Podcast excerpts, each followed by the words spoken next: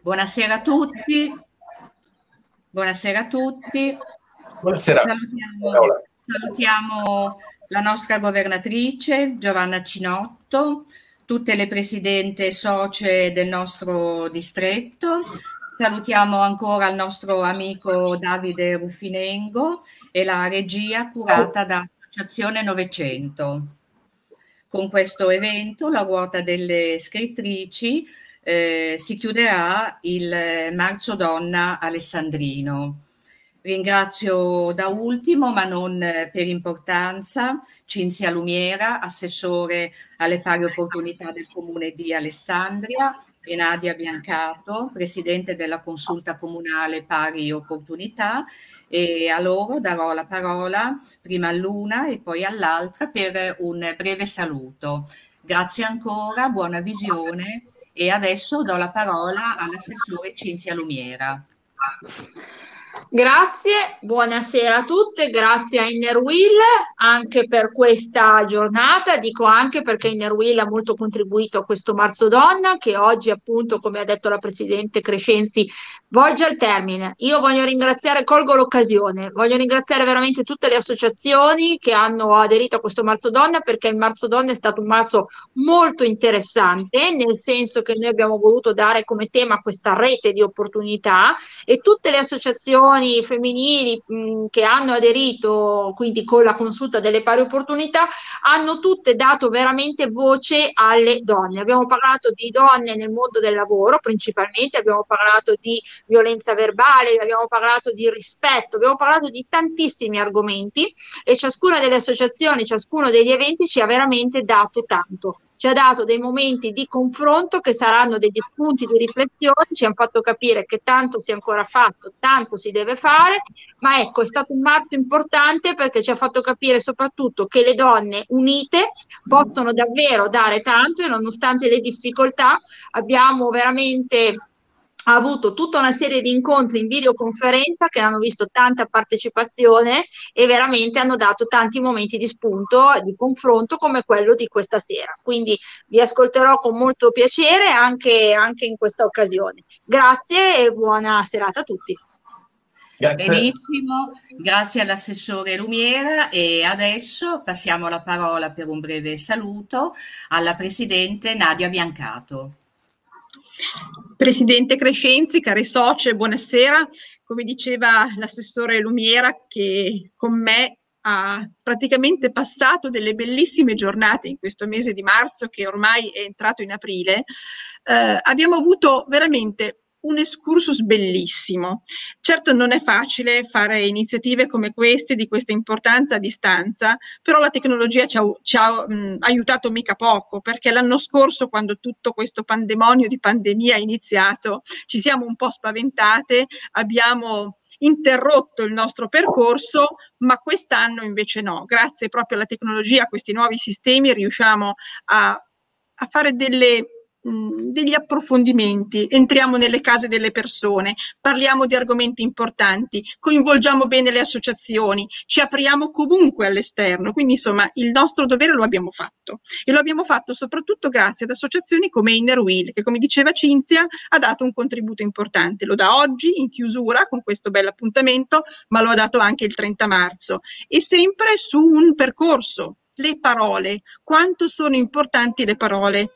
Il 30 di marzo abbiamo parlato delle ferite da parola. Oggi le scrittrici che ci accompagnano in questo pomeriggio ci accompagneranno con altri argomenti, sicuramente non con delle ferite, le ferite le abbiamo lasciate al 30, adesso siamo veramente molto interessate a sentire i vostri interventi, ma è stato veramente un bel percorso, quindi Paola, sii contenta di chiudere in bellezza questo momento, perché è stato veramente un mese arricchente, abbiamo toccato tutto quello che si poteva, ma naturalmente, come diciamo sempre con Cinzia, non è che si parla di donne soltanto a marzo, quindi questa è una parentesi, un bellissimo percorso, ma adesso ci occuperemo anche di altro, sempre in collaborazione con le nostre straordinarie consultrici che tanto contributo ci danno per rendere viva la nostra città e soprattutto dare un sostegno in tutti i sensi alle donne della nostra città. Quindi grazie Inner Wheel, buon proseguimento e grazie a Davide Ruffinengo che adesso prenderà, penso, in mano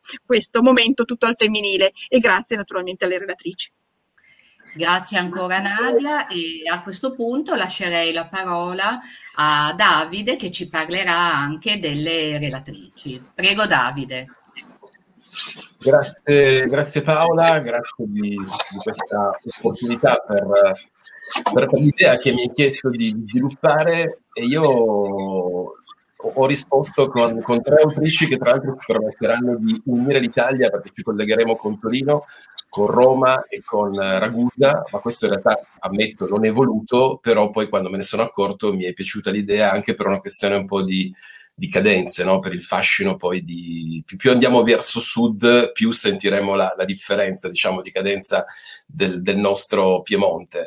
Io, in due parole, sono un libraio, ho conosciuto Paola Crescenzi da poco tramite il sano passaparola che permette a mestieri come il mio di svilupparsi e di vivere, soprattutto grazie appunto a persone che raccontano ad altre persone questo strano mestiere che è quello del libraio, che purtroppo in una società come questa è un mestiere un po' strano, per cui mi capita ancora oggi di sentire, quando dico che faccio il libraio, io anche vero che lo faccio in un modo un po' particolare, senza il classico negozio, però succede che nel 2020 le persone poi ti chiedono: ma dai, interessante questa passione, ma poi per vivere che mestiere fai, che lavoro fai?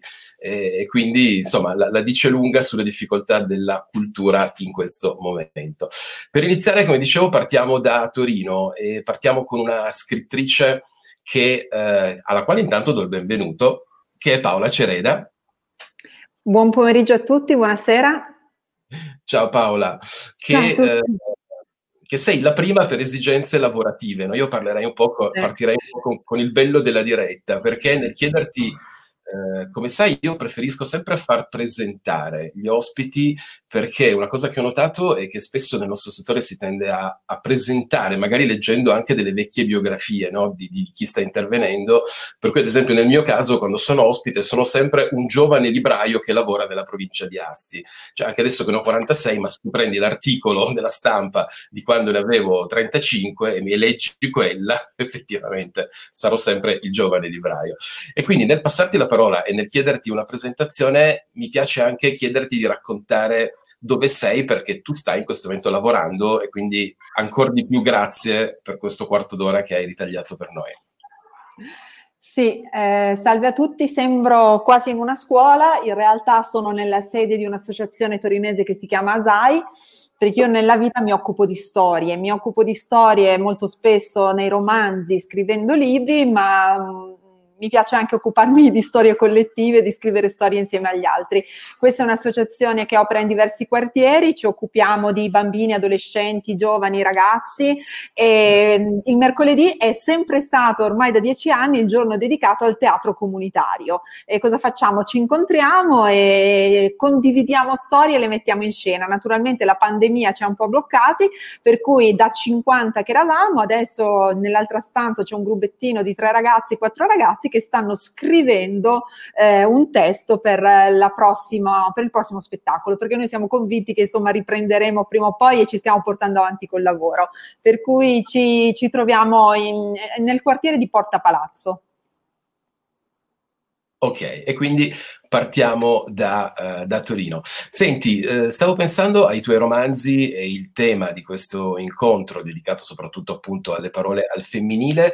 Noi non abbiamo preparato nulla, proprio perché l'obiettivo era quello di fare una chiacchierata leggera e spontanea con le ospiti, e quindi ti chiederei di tutte le protagoniste, donne dei tuoi romanzi, se ce n'è una in particolare alla quale tu sei più legata.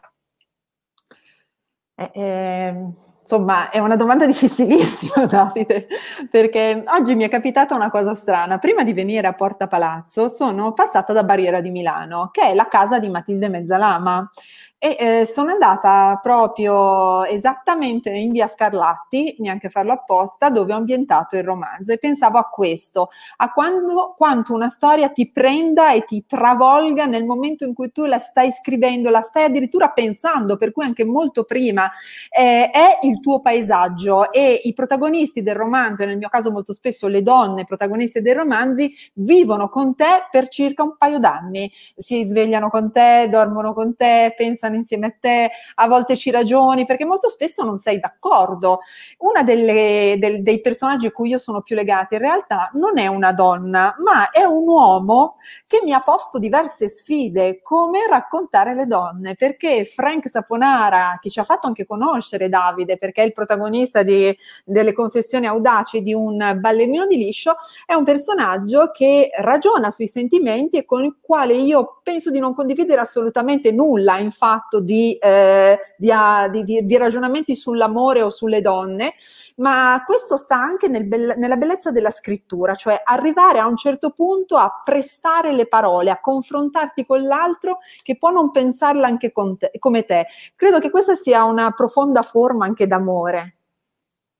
Senti, visto che hai parlato di Frank Saponara e di questo romanzo che effettivamente è quello che tra libraio e scrittrice, insomma, ci ha permesso il primo incontro, ti chiedo di raccontare quello che tu mi raccontavi al telefono, di un particolare curioso, cioè di una versione teatrale di un libro che, insomma, i personaggi maschili saranno interpretati tutti, cioè Frank sarà una donna in sostanza. Adesso la dico male perché non volevo svelarla tutta, insomma, dilla tu.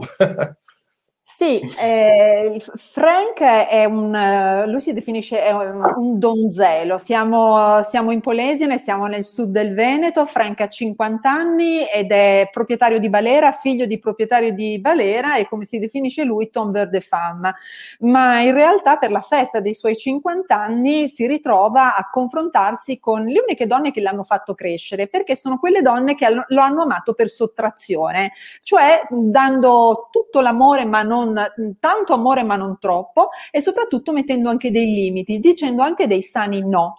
Per cui per me Frank è stato ed è, continua ad essere un personaggio molto importante. Ho sempre avuto la convinzione che potesse funzionare anche molto bene in teatro, però Frank è un personaggio da balera, e un mondo che il più delle volte è un mondo un po' maschilista sotto certi punti di vista, per cui un adattamento teatrale voleva proprio stravolgere e andare a levare questo maschilismo di fondo, subito mettendo in scena non l'uomo e la donna, ma il femminile e il maschile di ognuno di noi. Ed ecco che l'attore, l'attrice interpreterà Frank e tutte le sue donne, e l'orchestrina di Frank, i famosi Abramos, saranno tre bravissime musiciste, e ci piaceva questa idea di, appunto, andare oltre l'idea di uomo-donna, ma usare il maschile e il femminile di ciascuno di noi. È un qualcosa che stiamo provando già,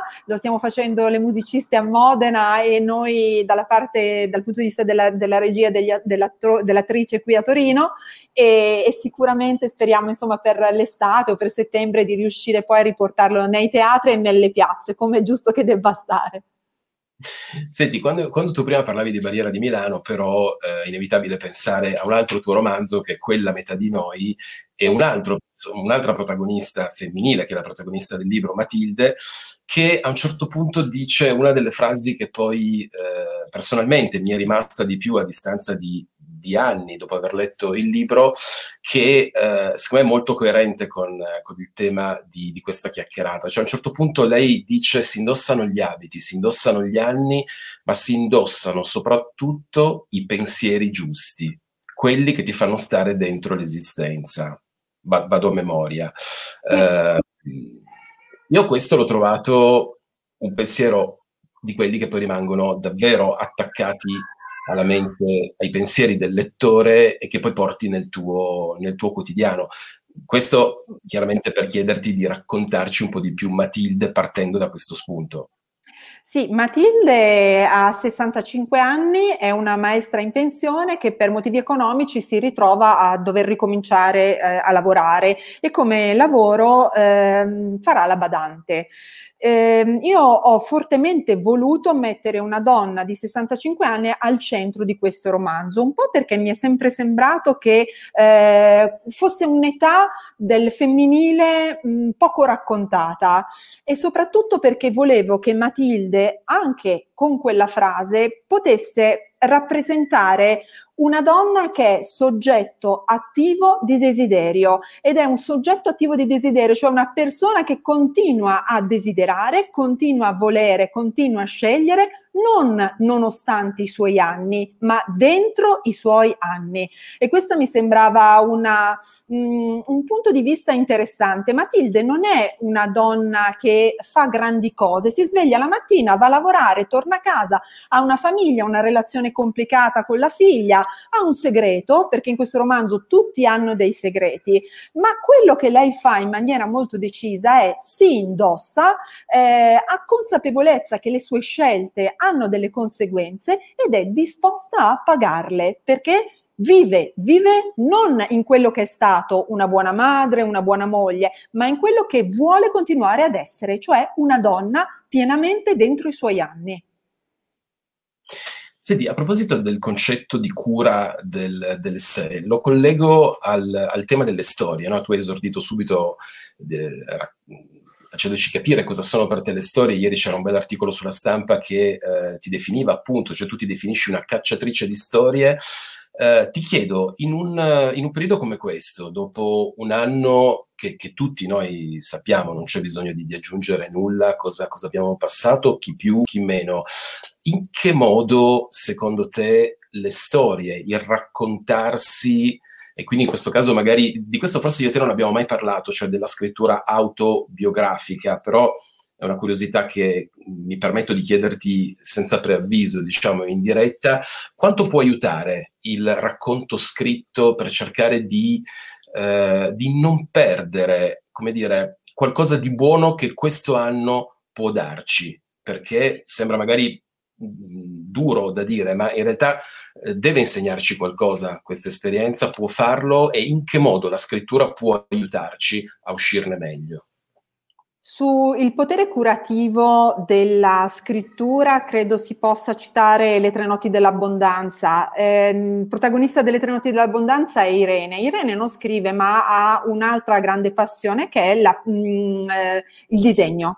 Però quando pensavo a Irene pensavo proprio alla scrittura, in realtà, perché le cose vanno sullo stesso binario. All'inizio Irene disegna per organizzare il suo mondo interiore, e molto spesso quando iniziamo a scrivere, quando scriviamo di noi, lo facciamo spesso in adolescenza. Io mi ricordo quando ero piccina avevo questi diari con il lucchetto, e questi diari con il lucchetto erano molto simbolici, perché era il primo mondo in cui nessuno poteva entrare, in cui tu avevi a disposizione quelle pagine bianche per dare forma a qualcosa che fino a quel momento era rimasto dentro di te.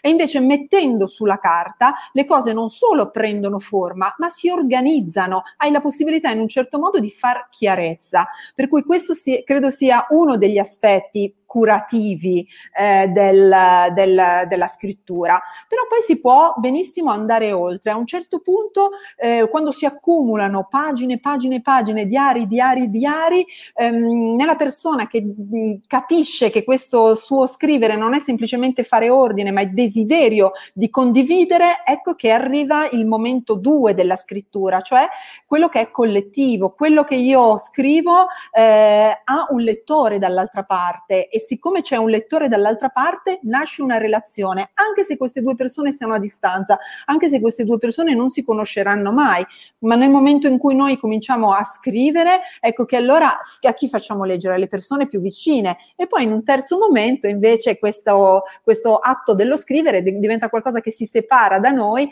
e in un certo senso viene anche un po' perduto, perché lo scrittore e la scrittrice a un certo punto devono lasciare andare, non è più il tuo, ma è quello che che il lettore e la lettrice trova dall'altra parte. Per cui ci sono queste fasi: in un primo momento si scrive per dare forma, in un secondo momento si scrive per avere una relazione a vicinanza e in un terzo momento si scrive per lasciare andare. Qualsiasi forma d'amore è anche un atto di perdita, si può amare per sottrazione, si può essere amati per sottrazione. Credo che anche un po' la scrittrice, lo scrittore debba un po' lasciare andare le sue storie, perché deve stare dietro la storia. Non è la scrittrice che conta o lo scrittore che conta, ma è la storia che poi viene colta dall'altro o dall'altra. E ti faccio anche un esempio di scrittura individuale e collettiva in questi momenti di pandemia, visto che hai citato questo momento. Allora, il primo un riferimento personale, ma sarò molto breve. Ho approfittato, ho usato molto del tempo a disposizione, specialmente nel primo lockdown, per scrivere quello che sarà il romanzo che uscirà a settembre, che ruota attorno a due grossi temi, il corpo e la parola, per cui anche se la storia non era una storia di pandemia, mi ha comunque permesso di elaborare quello che in un certo qual modo stavamo vivendo in un'altra dimensione. E poi un ragionamento che invece abbiamo fatto a livello associativo, che facciamo a livello comunitario. Quello che ci siamo sforzati di fare è stato di separare e dividere la distanza fisica dalla distanza sociale. Ci siamo detti: dobbiamo rispettare la distanza fisica, ed è giusto, ma proprio in questo momento dobbiamo rafforzare i legami sociali. E come possiamo fare? Siccome noi dobbiamo stare fermi, facciamo viaggiare le belle storie. Per cui la comunità in un momento come questo non è vero che è immobile, la comunità si muove e si muove attraverso piccoli gesti di solidarietà che sono del tutto legali e leciti, che sono cose piccole ma che hanno dato senso e significato all'esistenza nostra e all'esistenza degli altri. Per cui quello che abbiamo cercato di fare è stato creare un contenitore di belle storie, anche minime, ma sono quelle storie che ci permettono di farci sentire comunque in movimento. Questa è la grande potenza della scrittura, che non solo dà forma, non solo consola, ma ci permette davvero di costruire comunità, anche in un momento come questo. Senti, chiuderei con chiedendoti un consiglio, perché molte persone, secondo me, quando sentono parlare di scrittura rischiano di viverla come qualcosa di distante da loro, perché si pensa che sia un talento, che sia qualcosa di distante da noi, perché spesso si pensa di scrivere per poi pubblicare, no?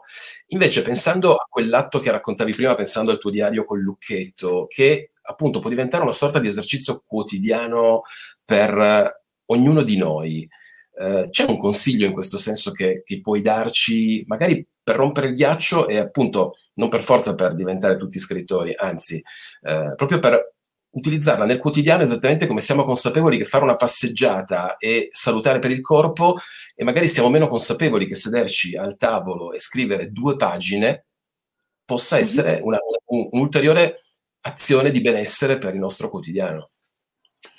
Sì, prima che con la penna le storie si scrivono con i sensi, di questo ne sono assolutamente convinta. Prima di inventarci storie, l'esercizio fondamentale è abituarci a riconoscere le storie, perché siamo circondati da storie, perché ciascuno di noi è un portatore sano di storie. E questa cosa qui è, credo, insieme alla lettura, l'esercizio di base, proprio sono i fondamentali per poi approcciare la scrittura. Per cui leggere cose buone, perché leggere cose buone e mangiare cose buone, la stessa veramente cosa, e abituarci a riconoscere le storie. E poi l'allenamento. L'allenamento, io ho un post-it da una vita sulla mia scrivania che dice una cosa molto semplice, che è tutti i giorni una paginetta. E questo cosa significa? Che tutti i giorni io o leggo o scrivo o comunque faccio andare le parole, che siano mie o le parole degli altri. È un esercizio. E vi cito anche Rodari, che a me piace moltissimo, quando dice: tutti noi siamo nati creativi, ed è vero, ma a un certo punto ce ne dimentichiamo, oppure addirittura ce ne vergogniamo. Però sentite una delle definizioni che da Rodari, che a me piacciono tantissimo, di mente creativa, e dice: la mente creativa è quella che gode nel riconoscere un problema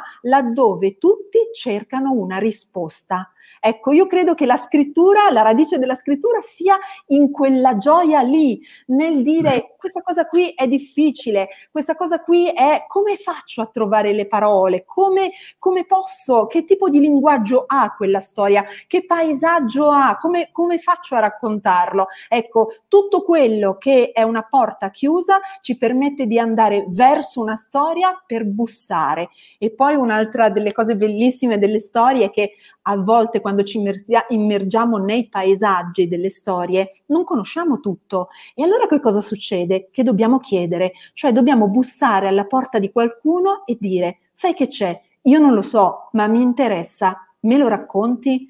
E questa cosa qui è una scrittura che mette in relazione. Siamo paesaggi, siamo luoghi, siamo persone, siamo relazioni. Tutto quello che fa muovere è scrittura. Non ci dobbiamo preoccupare della pubblicazione. I ragazzi, o non solo ragazzi, non giovani o più o meno giovani, che vengono da me e dicono: sai che c'è? Ho scritto un libro. Io non lo dico mai. Io dico: sai che c'è? Ho scritto una storia che forse diventerà un libro, ma se non diventerà un libro non succede nulla, perché quella storia lì mi avrà comunque avvicinato alla storia successiva e avrà allenato il mio sguardo e la mia parola. Paola, grazie, è sempre un piacere ascoltarti. Scusami un attimo, perché volevo intervenire un attimo, perché noi vediamo in Calce al Video tutti questi messaggi entusiastici nei confronti della nostra scrittrice e nei confronti del nostro libraio, così viene definito, ma a me stanno arrivando tantissimi WhatsApp in cui si complimentano con noi dell'Inner, proprio per aver organizzato questo pomeriggio e in particolare per aver invitato la Paola Cereda. Grazie ancora. Grazie mille a voi. Grazie Paola, a presto. Ciao a tutti, ciao a tutte. Ed è solo l'inizio, perché da Torino ci trasferiamo a Roma, perché tra poco avremo, adesso magari apparirà, benvenuta a Cinzia Leone. Ciao Cinzia! Aspetta che hai il microfono disattivato, mi sa. Ridammi il via. Ok. Benvenuta Cinzia. Grazie. Senti, prima si parlava di una, non so quanto hai sentito di quello che diceva Paola Cereda, e in effetti prima nella nostra chiacchierata tu ci siamo parlati sulla possibilità di, sarebbe stato bello in effetti di farvi interagire tra di voi, perché ci sono dei punti in comune molto interessanti, a cominciare dal teatro, però ne è uscito fuori un altro mentre parlava Paola, e così ti passo la parola. Non tanto inizialmente sui libri, ma sul disegno, perché Paola Cereda ha parlato di una sua protagonista che ama molto disegnare. Eccoci qua, siamo noi. Che ruolo ha il disegno nella vita di Cinzia Leone? Beh, è tutta la mia vita, io ho passato la vita a scrivere e a disegnare, la mia vita è stata fatta di parole e immagini, e quindi ecco, penso che questa dimensione, la dimensione del visivo nella contemporaneità è molto importante. Dunque tutti noi siamo ormai fatti, siamo sempre stati fatti naturalmente dai geroglifici in poi, ma la dimensione dell'immagine è sempre più importante, sempre più, come dire, centrale anche nella scrittura. E pensiamo anche a Dante, che generatore di immagini che è la Divina Commedia. Quindi la capacità che ha uno scrittore, una scrittrice, uno scrittore di generare immagini è fondamentale, è tutto. Per me questo è stato molto semplice, perché io ho sempre in parallelo scritto e disegnato. Perché ogni volta, la grande domanda è perché ogni volta io scegliessi l'uno o l'altro come forma espressiva. In realtà ho fatto un mix potente iniziando giovanissima, a 22 anni, a fare quelli che un tempo si chiamavano fumetti e che adesso si chiamano graphic novel, ma in realtà c'è una grande differenza tra il fumetto e il graphic novel. Il graphic novel ha un aspetto di romanzo, non è seriale, affronta in modo proprio assolutamente in chiave di romanzo un tema di letteratura disegnata. Però insomma io ho iniziato col fumetto proprio perché era un modo per far convivere queste due anime, queste due forme espressive. E poi naturalmente le ho anche separate, ho anche solo disegnato e ho anche solo scritto, perché c'è un fascino incredibile nell'unire le due cose, si fa un cinema di carta, no? Proprio veramente un cinema di carta il graphic novel, ma c'è anche un fascino incredibile nel far parlare solo uno dei due mezzi espressivi. Io ho fatto anche molte illustrazioni, vignette, quindi illustrazioni ma anche immagini satiriche, quelle che si chiamano vignette, quindi con la battuta pronta. Immaginatevi il mio ultimo libro, Ti rubo la vita, è, eccolo qui, un bel tomo di 600 pagine. Allora, 600 pagine non c'è nemmeno un disegno, ma io sono da sempre in grado di fare anche la battuta folgorante, quindi una parola, una frase, un'idea. Per me la dimensione del corto e del breve, insieme a quella della fusione tra parola e immagine, è davvero la chiave di volta del mio processo creativo. Mi piace moltissimo poter avere delle lunghezze diverse. Quante volte ci esprimiamo con un lampo, no? E quante volte invece abbiamo bisogno di molte parole, di molto racconto. Questa lunga e questa breve, che non a caso sono due espressioni musicali, no? La parola è musica, ma anche il disegno è musica, anche il disegno ha una sua musica e anche una sua fisicità. Entrambe le cose, sia scrivere che disegnare, sono profondamente carnali, fisiche. Io per esempio le due cose le faccio sulla medesima scrivania. Alle mie spalle Topolino, eccolo qua, un calco di un bassorilievo romano bellissimo e un falso di Andy Warhol. Quindi tre mondi che sono l'antichità, il pop. Alle spalle vedete dei miei disegni, c'è un tavolo luminoso con dei disegni che ho appena fatto, della musica, un cavalletto per le riprese, ma in controcampo io sono con un altro tavolo, quello in cui scrivo. Quindi davvero il gesto è questo, perdonatemi, io faccio così e faccio così. E due mondi si incrociano su un'unica sedia, piroettanti. Dietro cosa c'è? Dietro c'è quello che sentivo che diceva la Cereda, ma che dice ciascuna di noi. Dietro c'è la follia di immaginare dei mondi, dall'inizio alla fine. Ti rubo la vita, Mondadori, ha vinto il Premio Rapallo, sono felicissima, è un libro che adoro, proprio anche perché in questo romanzo sono finite molte storie della mia famiglia. Questo romanzo ha rubato molto dal mio album di famiglia, però è naturalmente la grande parte finzione, quindi qualcosa è stato rubato, qualcosa, tutto il resto è quello che è il processo creativo. Ebbene, questo romanzo mi ha preso 3 anni, ma in questi 3 anni io ero qui a scriverlo, poi mi giravo e disegnavo qualcosa. Ho disegnato le protagoniste e i protagonisti di questa storia, ma non l'ho voluto mettere dentro, chissà se lo farò nel prossimo. Quindi credo che viviamo in un mondo di grandi commistioni e di grandi fusioni ed è molto importante essere corpo e anima. Dicevo prima quanto è fisico questo lavoro, no? Tantissimo.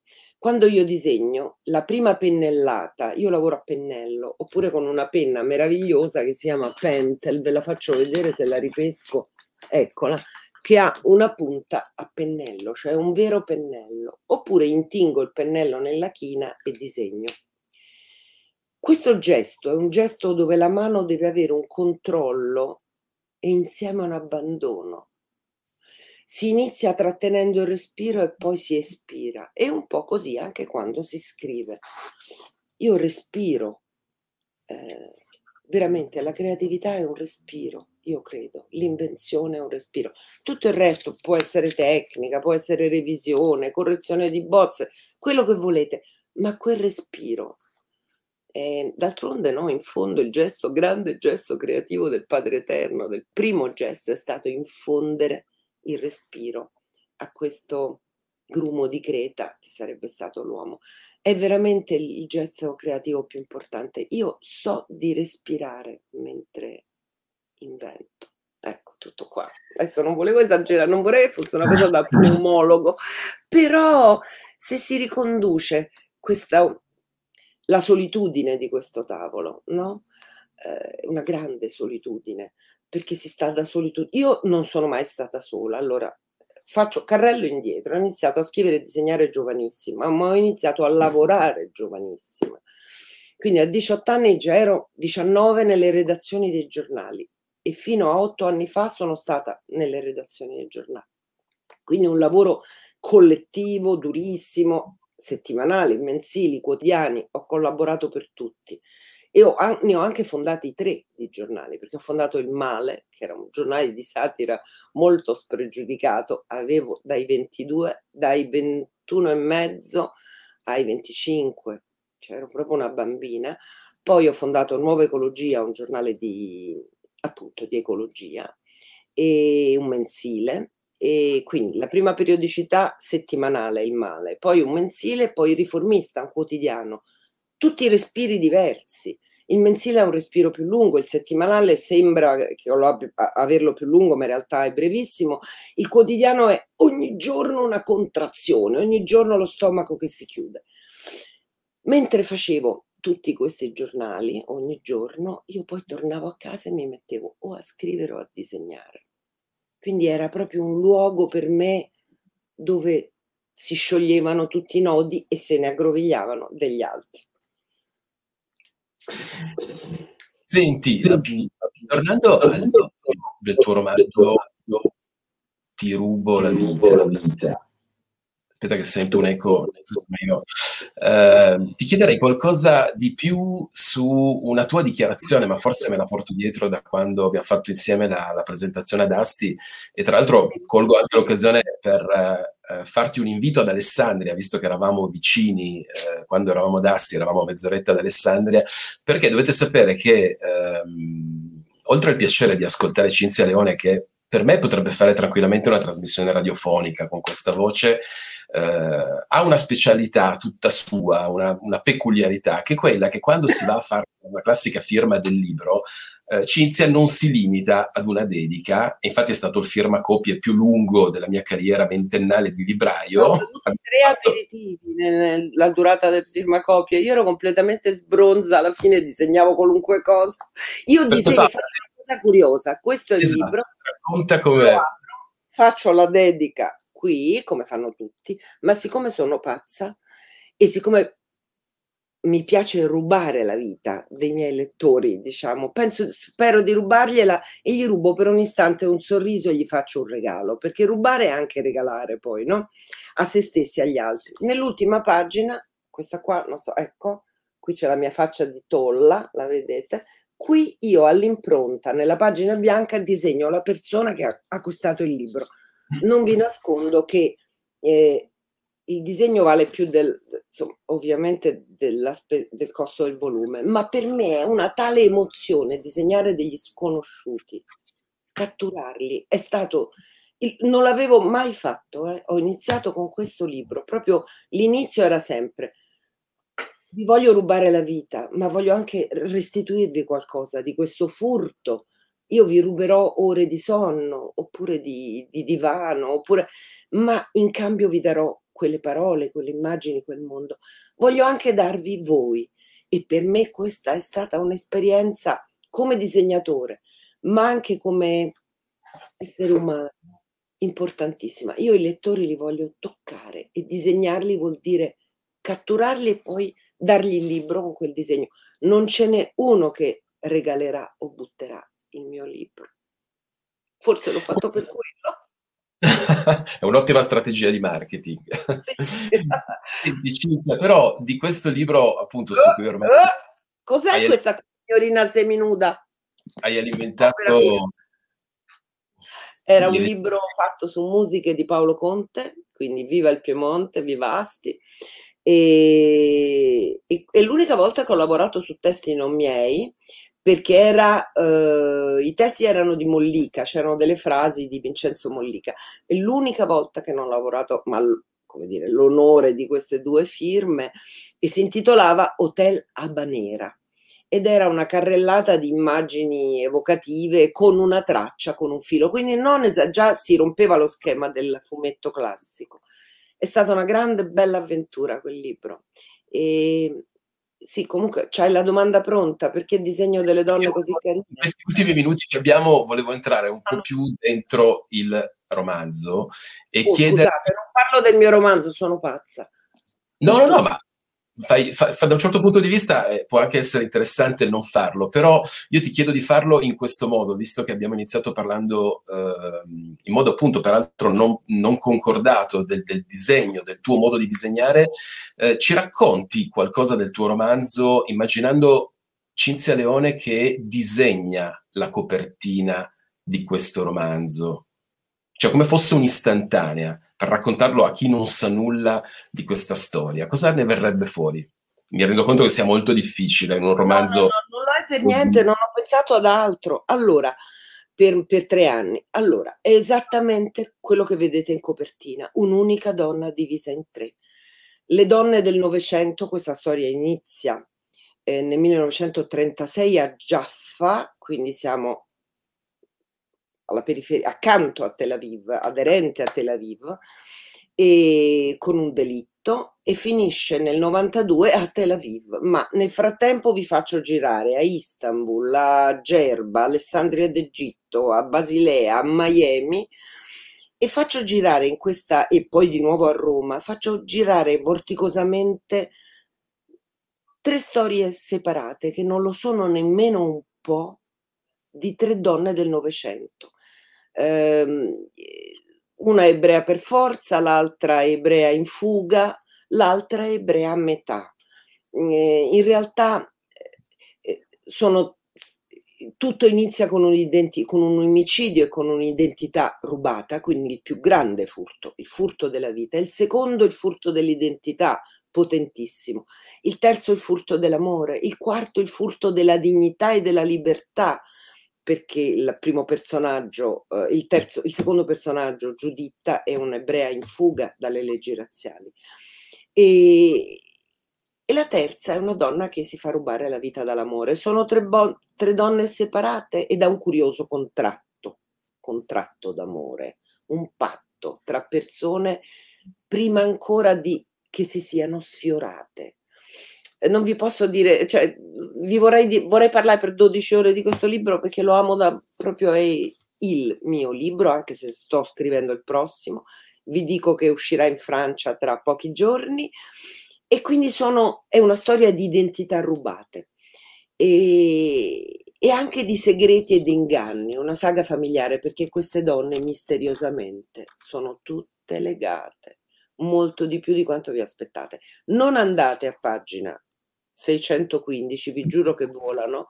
Mediamente la durata è 3 giorni, 4 giorni, ho fatto di tutto per farvi volare, ma la verità è che sono 3 donne le protagoniste, ma ci sono dei grandi uomini. La storia parte da un uomo, e dalla morte di un uomo e dalla sostituzione di un altro uomo, quindi ci sono anche uomini affascinanti, molto affascinanti.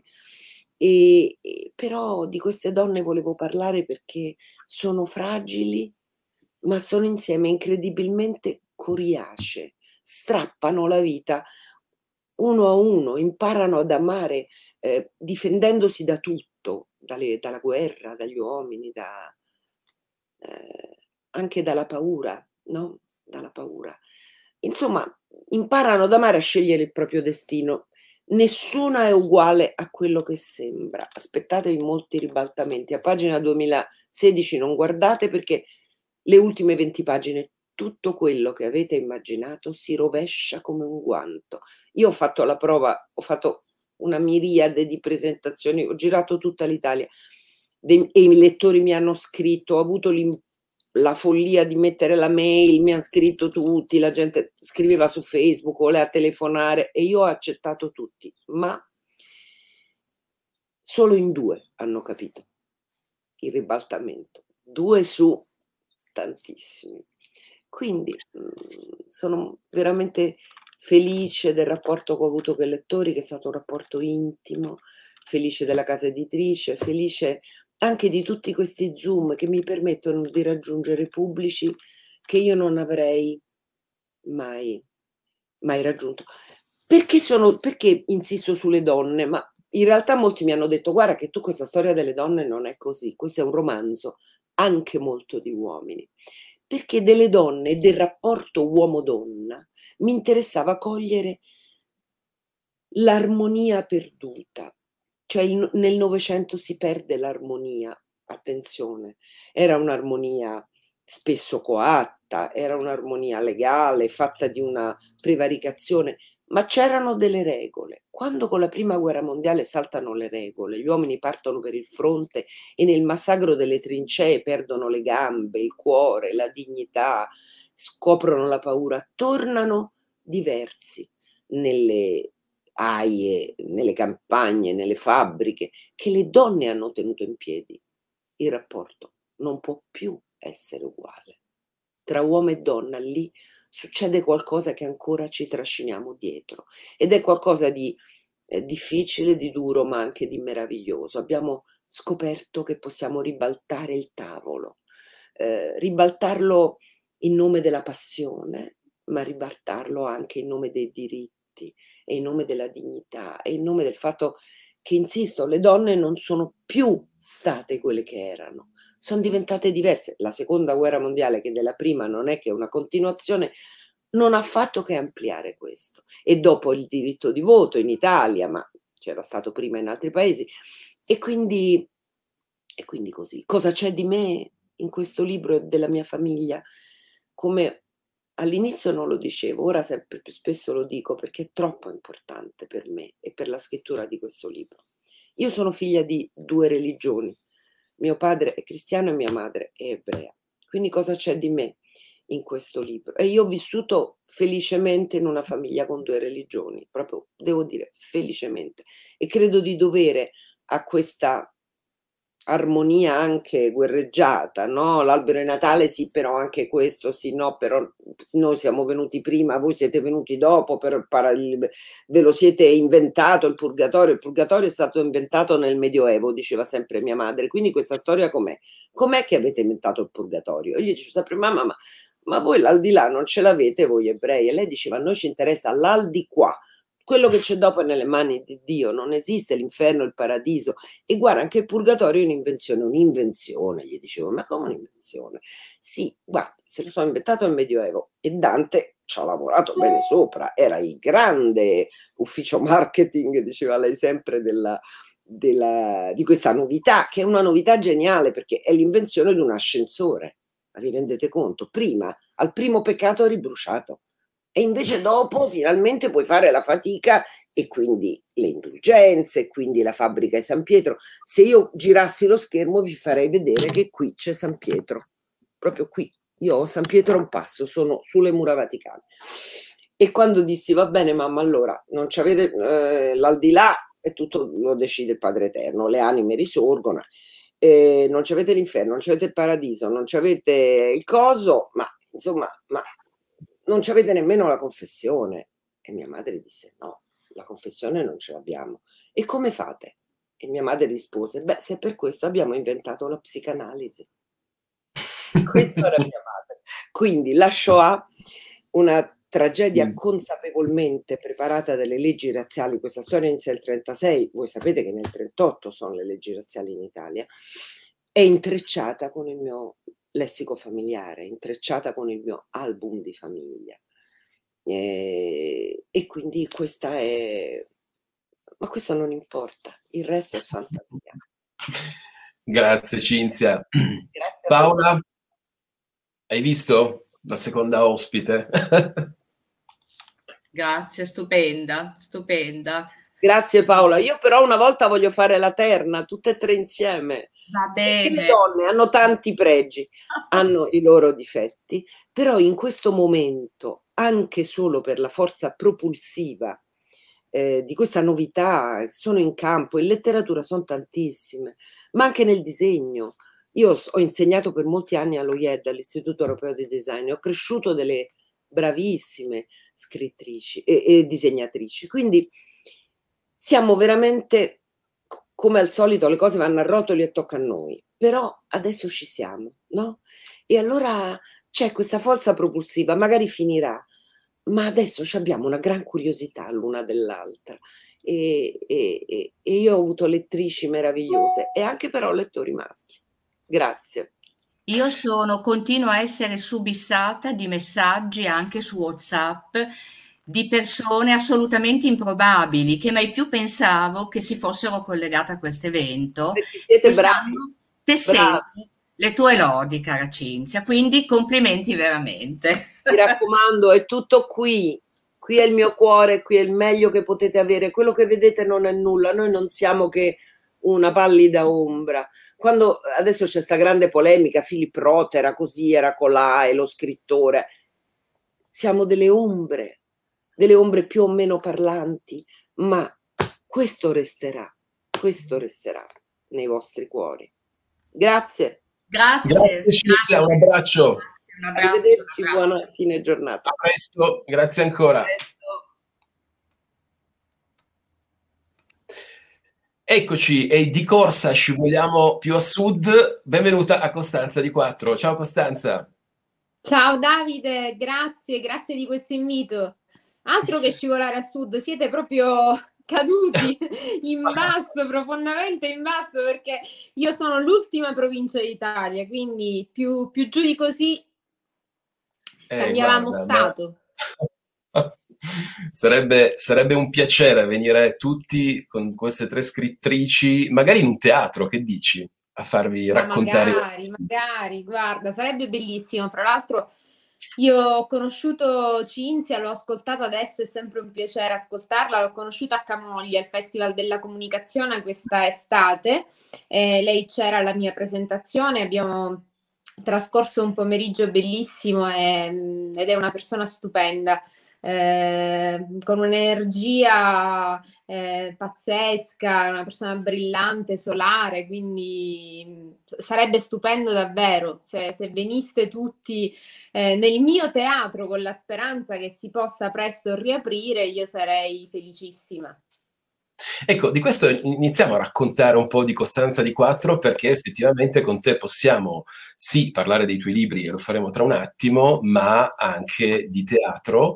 E prima di lasciarti la parola ti dico un'iniziativa che mi ha colpito moltissima, che è questo concerto Note di Natura, dove nel vostro teatro c'è stato questo concerto con 200 piante come spettatori. Invito veramente chi ci ascolta ad andare a cercare le foto, perché è un'immagine di un teatro pieno di piante, semplicemente bella, emozionante.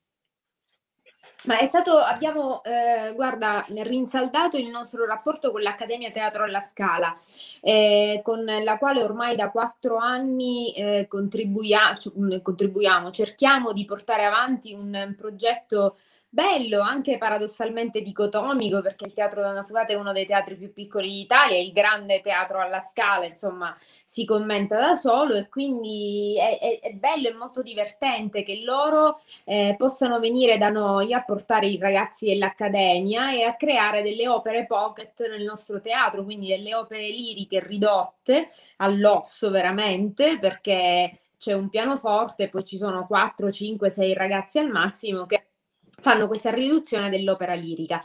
È un evento per Ragusa, per il nostro teatro, di grande importanza, anche atteso con molta ansia, con molto entusiasmo.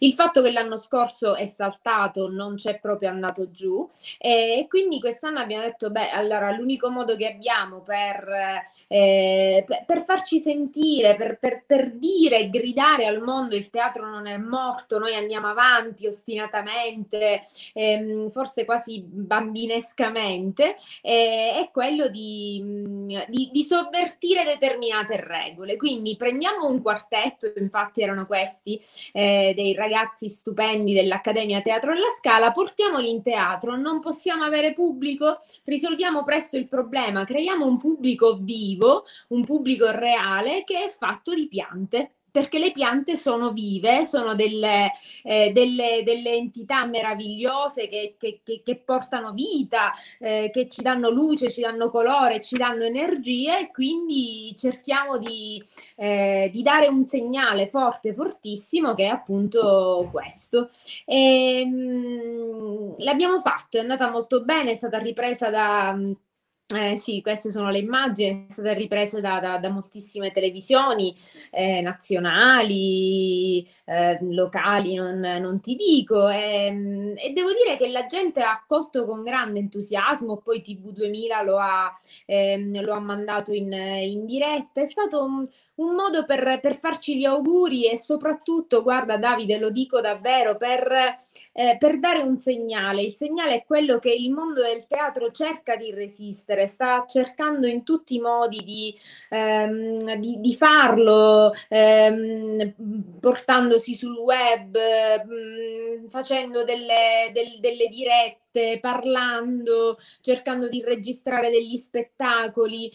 Moltissimi amici attori registrano spettacoli nella speranza poi di andare un domani diciamo dal vivo, ma intanto li mandano in streaming. Cioè, ci sono tante iniziative, e io non so quanto riusciremo ancora a tirare la corda.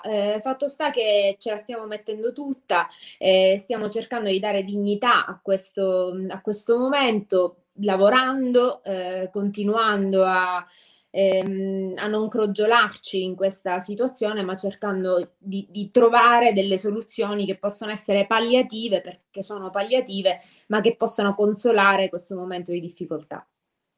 Tra l'altro, sbaglio, il vostro staff è tutto al femminile in teatro. Sì, questa è una cosa divertente, molto bella. In verità lo staff, allora, siamo io e mia sorella che gestiamo questo teatro, perché è un teatro di famiglia, quindi lo abbiamo, è nostro, e 12 anni fa abbiamo deciso di mettere da parte quelle che potevano essere le nostre velleità lavorative, che erano magari di altra natura. Io ho lavorato in lettere, lei ha lavorato addirittura in giurisprudenza, quindi tutt'altra strada, e ci siamo completamente dedicate a questo teatro, che è nostro due volte, perché lo è sia, diciamo, per una questione, ecco, strettamente familiare, ma lo è soprattutto perché il luogo del nostro lavoro, delle più grandi soddisfazioni che noi abbiamo avuto fino adesso, perché abbiamo portato grandi spettacoli, abbiamo avuto belle collaborazioni, ci abbiamo messo veramente il cuore, l'anima. Quando lavori e lo fai con questa passione, con questo entusiasmo, non senti stanchezza, non c'è orario, non ci sono sabati, domeniche, non ci sono feste, è veramente una grande gioia. Poi abbiamo la nostra Monica straordinaria, che gestisce un po' tutta la parte amministrativa, Giovanna che gestisce praticamente il teatro. Cioè, è bello che ci siano tutte queste donne insieme, che siano così affiatate, perché poi, insomma, adesso sembra che lo sto dicendo così perché siamo in pubblico, ma è la verità, siamo molto affiatate, siamo felici di lavorare, e sentiamo una mancanza terribile. Certe volte ci scriviamo e c'è questo vuoto, si sente il vuoto del fermento, perché il teatro poi è questo, il teatro è adrenalina allo stato puro, anche per noi che non lo facciamo attivamente. Cioè, la nostra è solo una gestione, però la senti l'adrenalina degli attori, del pubblico che aspetta, la gestione, il pre-spettacolo, quando scarichi proprio tutta questa adrenalina appena finisce lo spettacolo con l'ultimo applauso, aspetti i commenti, hai un po' paura, vuoi sempre accontentare il tuo pubblico. Cioè, è un lavoro che corre, una ruota, ed è una ruota di felicità, quantomeno per me che l'ho sempre fatto così. Senti, Costanza, abbiamo iniziato questo incontro con Paola Cereda, che ci ha subito portati nel mondo delle storie, e torno quindi a parlare di storie con il tuo romanzo, perché in tutto questo fermento di donne che stiamo raccontando, tu hai deciso di raccontare la storia di un uomo, anche se molto particolare, e tra l'altro circondato da femmine. Bravo, bravissimo, però lo dici bene, bravo. Sì, sì, è circondato da... Sono piemontese, ma vorrei essere siciliano, quindi mi sto avvicinando al trasferimento. Però ti stai avvicinando bene, perché sai, la lingua ha già una buona base, insomma, è un biglietto da visita per essere accolti, anche se, insomma, quella dell'accoglienza non è una cosa che ci manca, onestamente. No, decisamente.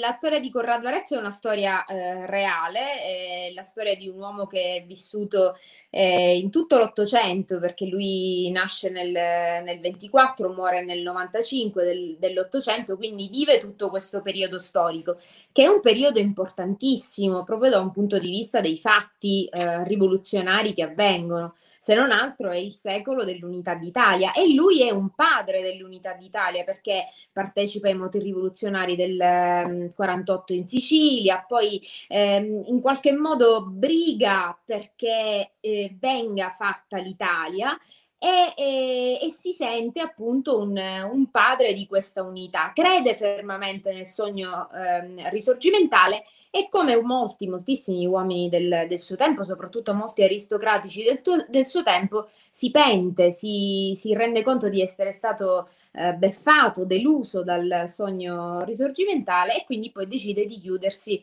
in una sorta di volontario esilio, e trascorre gli ultimi anni della sua vita nel castello di Donna Fugata.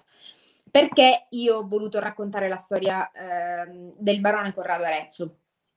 È perché, insomma, lo dico sempre, ma io ne sono l'erede, e quindi mi andava di raccontare la storia di un uomo che tanto ha fatto per Ragusa e, ahimè, come spesso avviene, nemo profeta in patria, è stato dimenticato da questa città. Ma, e questa potrebbe sembrare quasi la parte polemica, e non voglio metterla in risalto. Ho voluto raccontare la storia di un uomo che ha vissuto la sua vita su due aspetti paralleli e inconciliabili fra di loro. La parte pubblica, che è stata una parte costellata di successi politici, economici, sociali, e la parte privata, che invece è stata una parte sfortunata, una parte dove c'è stato un accavallarsi, un susseguirsi, un inanellarsi di eventi terribili. La morte della figlia, la morte della moglie, le due nipoti che litigano. Quindi lui è circondato da queste donne, di cui è follemente innamorato, ognuna con il proprio ruolo, naturalmente. E da queste donne, in qualche modo, non è che viene deluso, però è la vita che lo delude e lo tradisce e gli fa provare le grandi sofferenze. E mi piaceva moltissimo, perché l'ho trovato nelle sue lettere, andando a cercare, a scoprire, a indagare quella che era la sua vita. Mi piaceva molto mettere in risalto quanto quest'uomo fosse un uomo moderno, un uomo che ha accompagnato ognuna di queste donne verso le proprie scelte, senza confluire, senza interferire, anzi, ecco, confluendo nelle loro scelte, pur rendendosi conto di quanto queste avrebbero potuto portarle a una grande sofferenza. Quindi lui aveva intravisto il dolore di certe scelte, e nonostante questo le ha lasciate libere di operarle. Io in questa cosa trovo una modernità straordinaria. Trovo un atteggiamento quasi contemporaneo, e di pochi contemporanei, direi, perché ci vuole anche una grande intelligenza, una grande raffinatezza di sentire, d'animo, per arrivare a raggiungere questo livello di libertà. Considera che stiamo parlando di un uomo che invece vive nell'Ottocento, un uomo che è un barone siciliano, e nell'accezione comune il barone siciliano è colui che soverchia, è il prepotente, è il padre padrone, è il violento, non solo fisicamente, ma proprio il violento anche verbalmente, è colui che appunto cerca di porre la sua figura sopra tutti gli altri. Corrado Arezzo è tutt'altro che questo.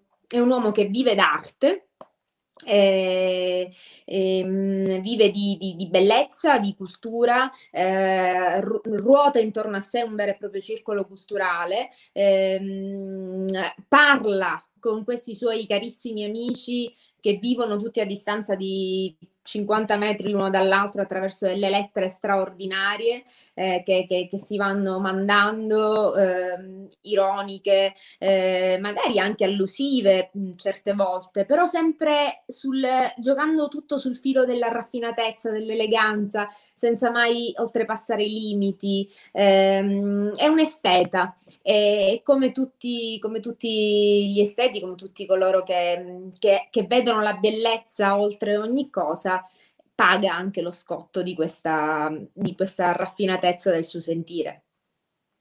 Tra l'altro noi oggi al telefono parlavamo dell'importanza della cultura, dell'importanza del leggere nello specifico, e anche in questo Corrado Arezzo è coerente, perché incarna, e c'è una parte del romanzo in cui tu lo sottolinei in un'azione che lui fa, quanto sia importante insegnare a leggere. Ripeto, dicevi tu bene, parliamo di un uomo che è nato nel 1824 e veramente incarna quello che dicevi tu, e aggiungo io anche, appunto, quando si dice l'importanza del saper leggere e scrivere.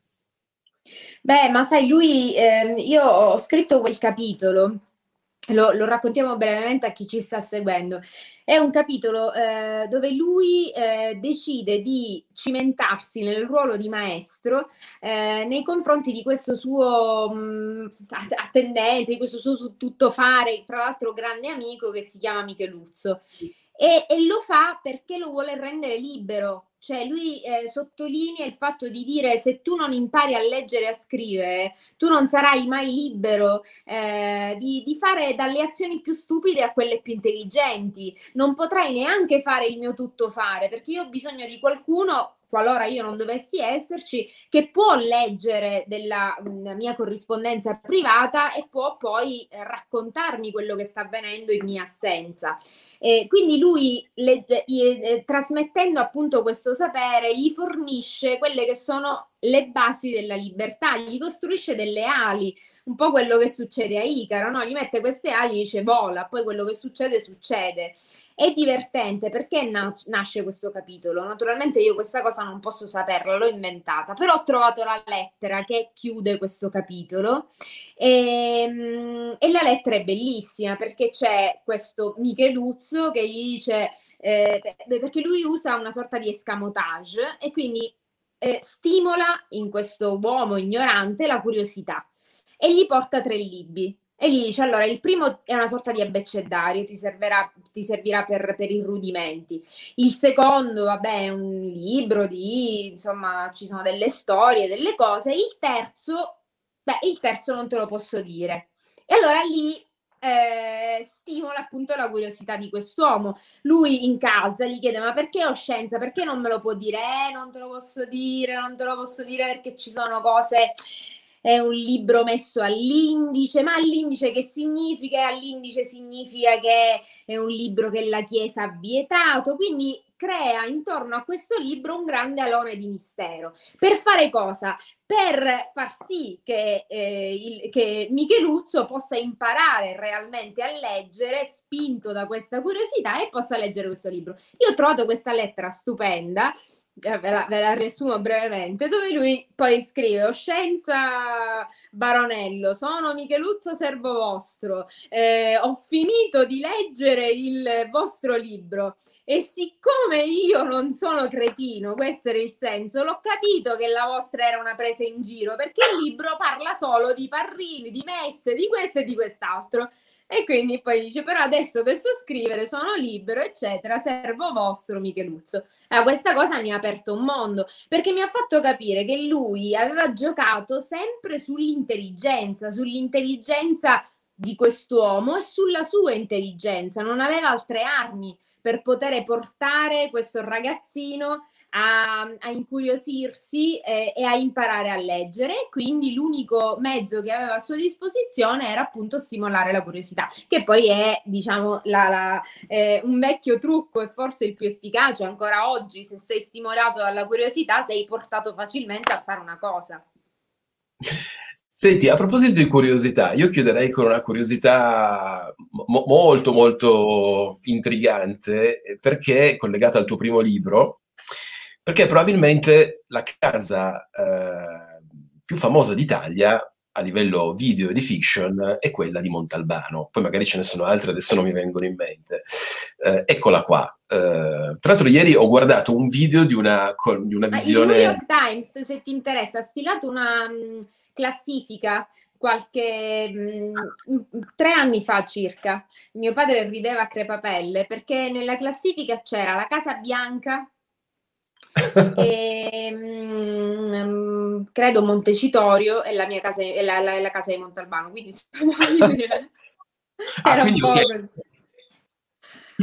Ecco, ci racconti qualcosa, anche un po' la stranezza, la sensazione di appunto questa casa che per tutti noi è la casa di Montalbano, ma che in realtà dietro ha una legittima proprietà e soprattutto una bambina che ha dei ricordi in quella casa. Quindi da una parte c'è l'aspetto curioso, dall'altra invece scavo un po' oltre la curiosità e immagino che per te sia anche... un po' doloroso. Io posso immaginare, se ognuno di noi pensa alla casa dei propri nonni, di colpo... derubata, se vogliamo, la propria intimità dei ricordi che abbiamo per diventare un set cinematografico. E così faccio tutte le domande in una sola e poi lasciate la parola. Un'altra cosa che mi ha colpito, e se hai voglia di raccontare qualcosa, è anche l'aspetto familiare, cioè non penso che tutti fossero d'accordo su questa cessione, diciamo, ma che ha causato anche probabilmente qualche scompiglio interno per arrivare poi alla decisione. Allora, ti rispondo in ordine. La casa non è che faccio fatica a dire che è la casa di Montalbano, però per me è la casa della mia famiglia, è la casa delle mie vacanze estive, di queste lunghissime estati che cominciavano a metà giugno e finivano poi quasi in ottobre, quando venivano riaperte le scuole. Quindi è la casa dei ricordi, dei nonni, di certe pietanze, di certi piatti che sono ancora vivi, che solo il ricordo li fa emergere, di quel mare, di quella solitudine, perché questa è una cosa che amo molto dire.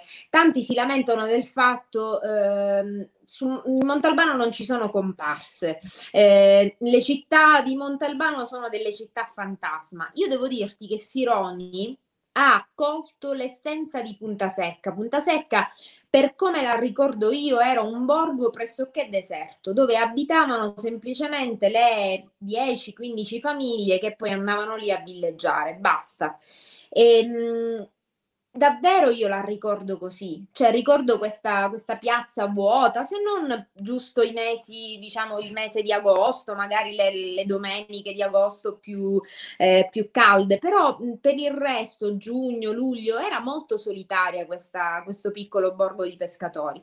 Quindi, tornando alla casa, per me quella è la casa della mia famiglia ed è la casa dove sono custoditi alcuni tra i ricordi più belli della vita, perché poi i ricordi dell'infanzia sono veramente i ricordi che ti porti dentro senza nessun retropensiero di malinconia. Forse c'è dietro un po' di nostalgia, ma proprio la nostalgia del tempo che passa, ineluttabile, del fatto che forse non sei riuscita ad afferrarlo bene, a conservarlo tutto, però questa è la vita. Quando è arrivato questo fantomatico Montalbano e si è in qualche modo portato via la casa, e io lo racconto, non ho avuto fisicamente il tempo di impacchettare quello che c'era in quella casa di immateriale, quindi i miei ricordi, le mie emozioni, il mio rapporto con i nonni, eccetera, non ho avuto questo tempo e sono stata così un po' defraudata, derubata di quella casa non intesa come delle mura di cemento, ma casa intesa come un luogo dove sono conservati i ricordi dell'anima, i ricordi più belli, le emozioni, i sentimenti, i ricordi, perché ogni casa nasconde quelli che sono piccoli o grandi segreti che fanno parte di una famiglia.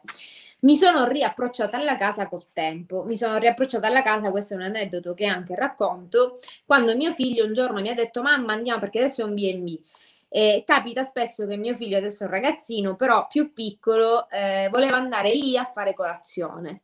Gli sembrava questa cosa affascinosa di questo albergo, gli sembrava bellissimo, e quindi mi ha detto: mamma, andiamo a fare colazione alla casa di Montalbano. Allora ho detto: no, aspetta amore mio, quella non è la casa di Montalbano, quella è la casa dei tuoi nonni, dei tuoi bisnonni, della tua mamma, insomma è casa tua, è la casa dove magari tu non hai ricordi perché non li puoi avere, però lascia che io possa raccontarteli. Quindi in questo flusso emotivo di ricordi, di racconti, appunto del raccontarsi, che poi è una cosa bellissima, io ho ritrovato questo equilibrio con quella casa, e lo dico alla fine del libro, e sono molto felice adesso di condividerla con il resto del mondo, perché è una condivisione con il resto del mondo. Adesso purtroppo il Covid ci ha privato di questo, però io ricordo che c'erano delle estati e mi capitava di passare di lì, il tavolo delle colazioni diventava una geografia umana. Ma geografia umana davvero, Davide, cioè si passava dal Giappone all'America, dalla Francia alla Germania, dall'Inghilterra alla Nuova Zelanda, cioè era veramente una mappatura, ed era incredibile come questo fenomeno, ed è incredibile ancora oggi, come questo fenomeno televisivo abbia avuto un impatto mediatico globale, una cosa straordinaria. Quindi c'era anche, e continua ad esserci adesso, una sorta di felicità, di condivisione di questa casa con tutto il resto del mondo. Per la tua ultima domanda, invece, quella dello scontro, c'è stato uno scontro generazionale terribile, perché mio padre, che allora era più che trentenne, ma neanche quarantenne, aveva intravisto nel fenomeno Montalbano una grande possibilità. Una possibilità non solo per la provincia di Ragusa, una possibilità per il territorio di Santa Croce, quindi dove è la casa di Punta Secca, e una possibilità, voglio dire, per tantissimi, per coloro che lavorano nel cinema, per coloro che lavoravano nella provincia, per tutti i bar, i ristoranti e quant'altro. Lui poi è un visionario, un sognatore, quindi ci aveva creduto veramente in questa cosa. Mio nonno invece, gelosissimo di questa casa che era stata di suo padre, che era stata di suo nonno, poi lui un amante del mare in una maniera viscerale, capace di stare a mollo, come non gli sono venute le squame, non si sa, una cosa incredibile. Non riusciva ad accettare che a casa sua potesse venire qualcuno per girare un film, ed è una cosa che mi è sempre ritornata nella memoria e mi fa ridere moltissimo, che in uno di questi pranzi dove mio padre cercava di avanzare la proposta, lui si irrigidiva moltissimo e diceva: no, non ha senso, questa è casa mia. Poi lui era un romantico, un nostalgico, quindi si sentiva veramente violentato da questa proposta. Già solo la proposta per lui era una violenza. A un certo punto, per tagliare completamente corto, disse, te la dico in siciliano: ma Pirruzzo mio, ma cuccia bene a vedersi un film girato a Punta Secca. E infatti poi io scrivo, come direbbe De André, il seguito prova che aveva torto, perché poi l'ha visto il mondo intero, quindi insomma in questo si era sbagliato. Poi devo dirti che è diventato un grandissimo sostenitore di Montalbano, si divertiva da morire, andava lì, si sedeva in mezzo al set, dava un fastidio pazzesco, ogni tanto Sironi si alzava e diceva: buttate fuori l'avvocato che dà fastidio, perché parlava, non capiva i tempi tecnici, quindi ogni tanto si metteva lì, commentava, per cui si divertiva anche molto, era felice, era un egocentrico, quindi da buon egocentrico siciliano il fatto che tutto il mondo si interessasse a casa sua poi lo ha fatto ricredere su questa ostinazione di mio padre. Grazie Costanza, grazie anche a te. Abbiamo aperto con le storie e direi che abbiamo chiuso con, insomma, un potere delle storie non indifferente. Grazie Paola. Io ringrazio veramente tutti coloro che ci hanno seguito, i messaggi numerosissimi che mi hanno mandato e hanno continuato a mandarmi fino alla fine, per la scelta insomma di queste scrittrici. Io ringrazio tutte e vi auguro una buona serata. Spero di avervi regalato un'ora ore di svago, ecco. Grazie ancora, buonasera. Grazie, grazie a voi davvero. Allora, grazie Costanza, grazie Paola. Grazie Davide. Io grazie ancora Davide. Un ringraziamento per Diego Bionda e Diego Capello che hanno seguito la regia, perché altrimenti se io da solo avessi dovuto far entrare e uscire le scrittrici sarebbero già, avremmo già interrotto una decina di volte il collegamento, quindi grazie Diego e grazie Paola, perché svelo un retroscena su questa richiesta di questo incontro, che è quello della fiducia, nel senso che Paola si è fidata al 100% delle mie scelte, della mia conduzione, e questo non è poco, perché sapendo l'importanza per voi sul territorio di questo incontro, veramente l'ho sentita, ho apprezzato e ho cercato di rispondere, insomma, con... Grazie.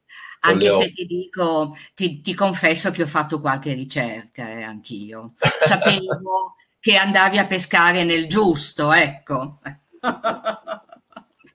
Grazie ancora a tutti. Grazie. Bene, grazie ancora Costanza, grazie chi... Grazie a voi, a presto. A presto, alla prossima. Alla prossima, arrivederci.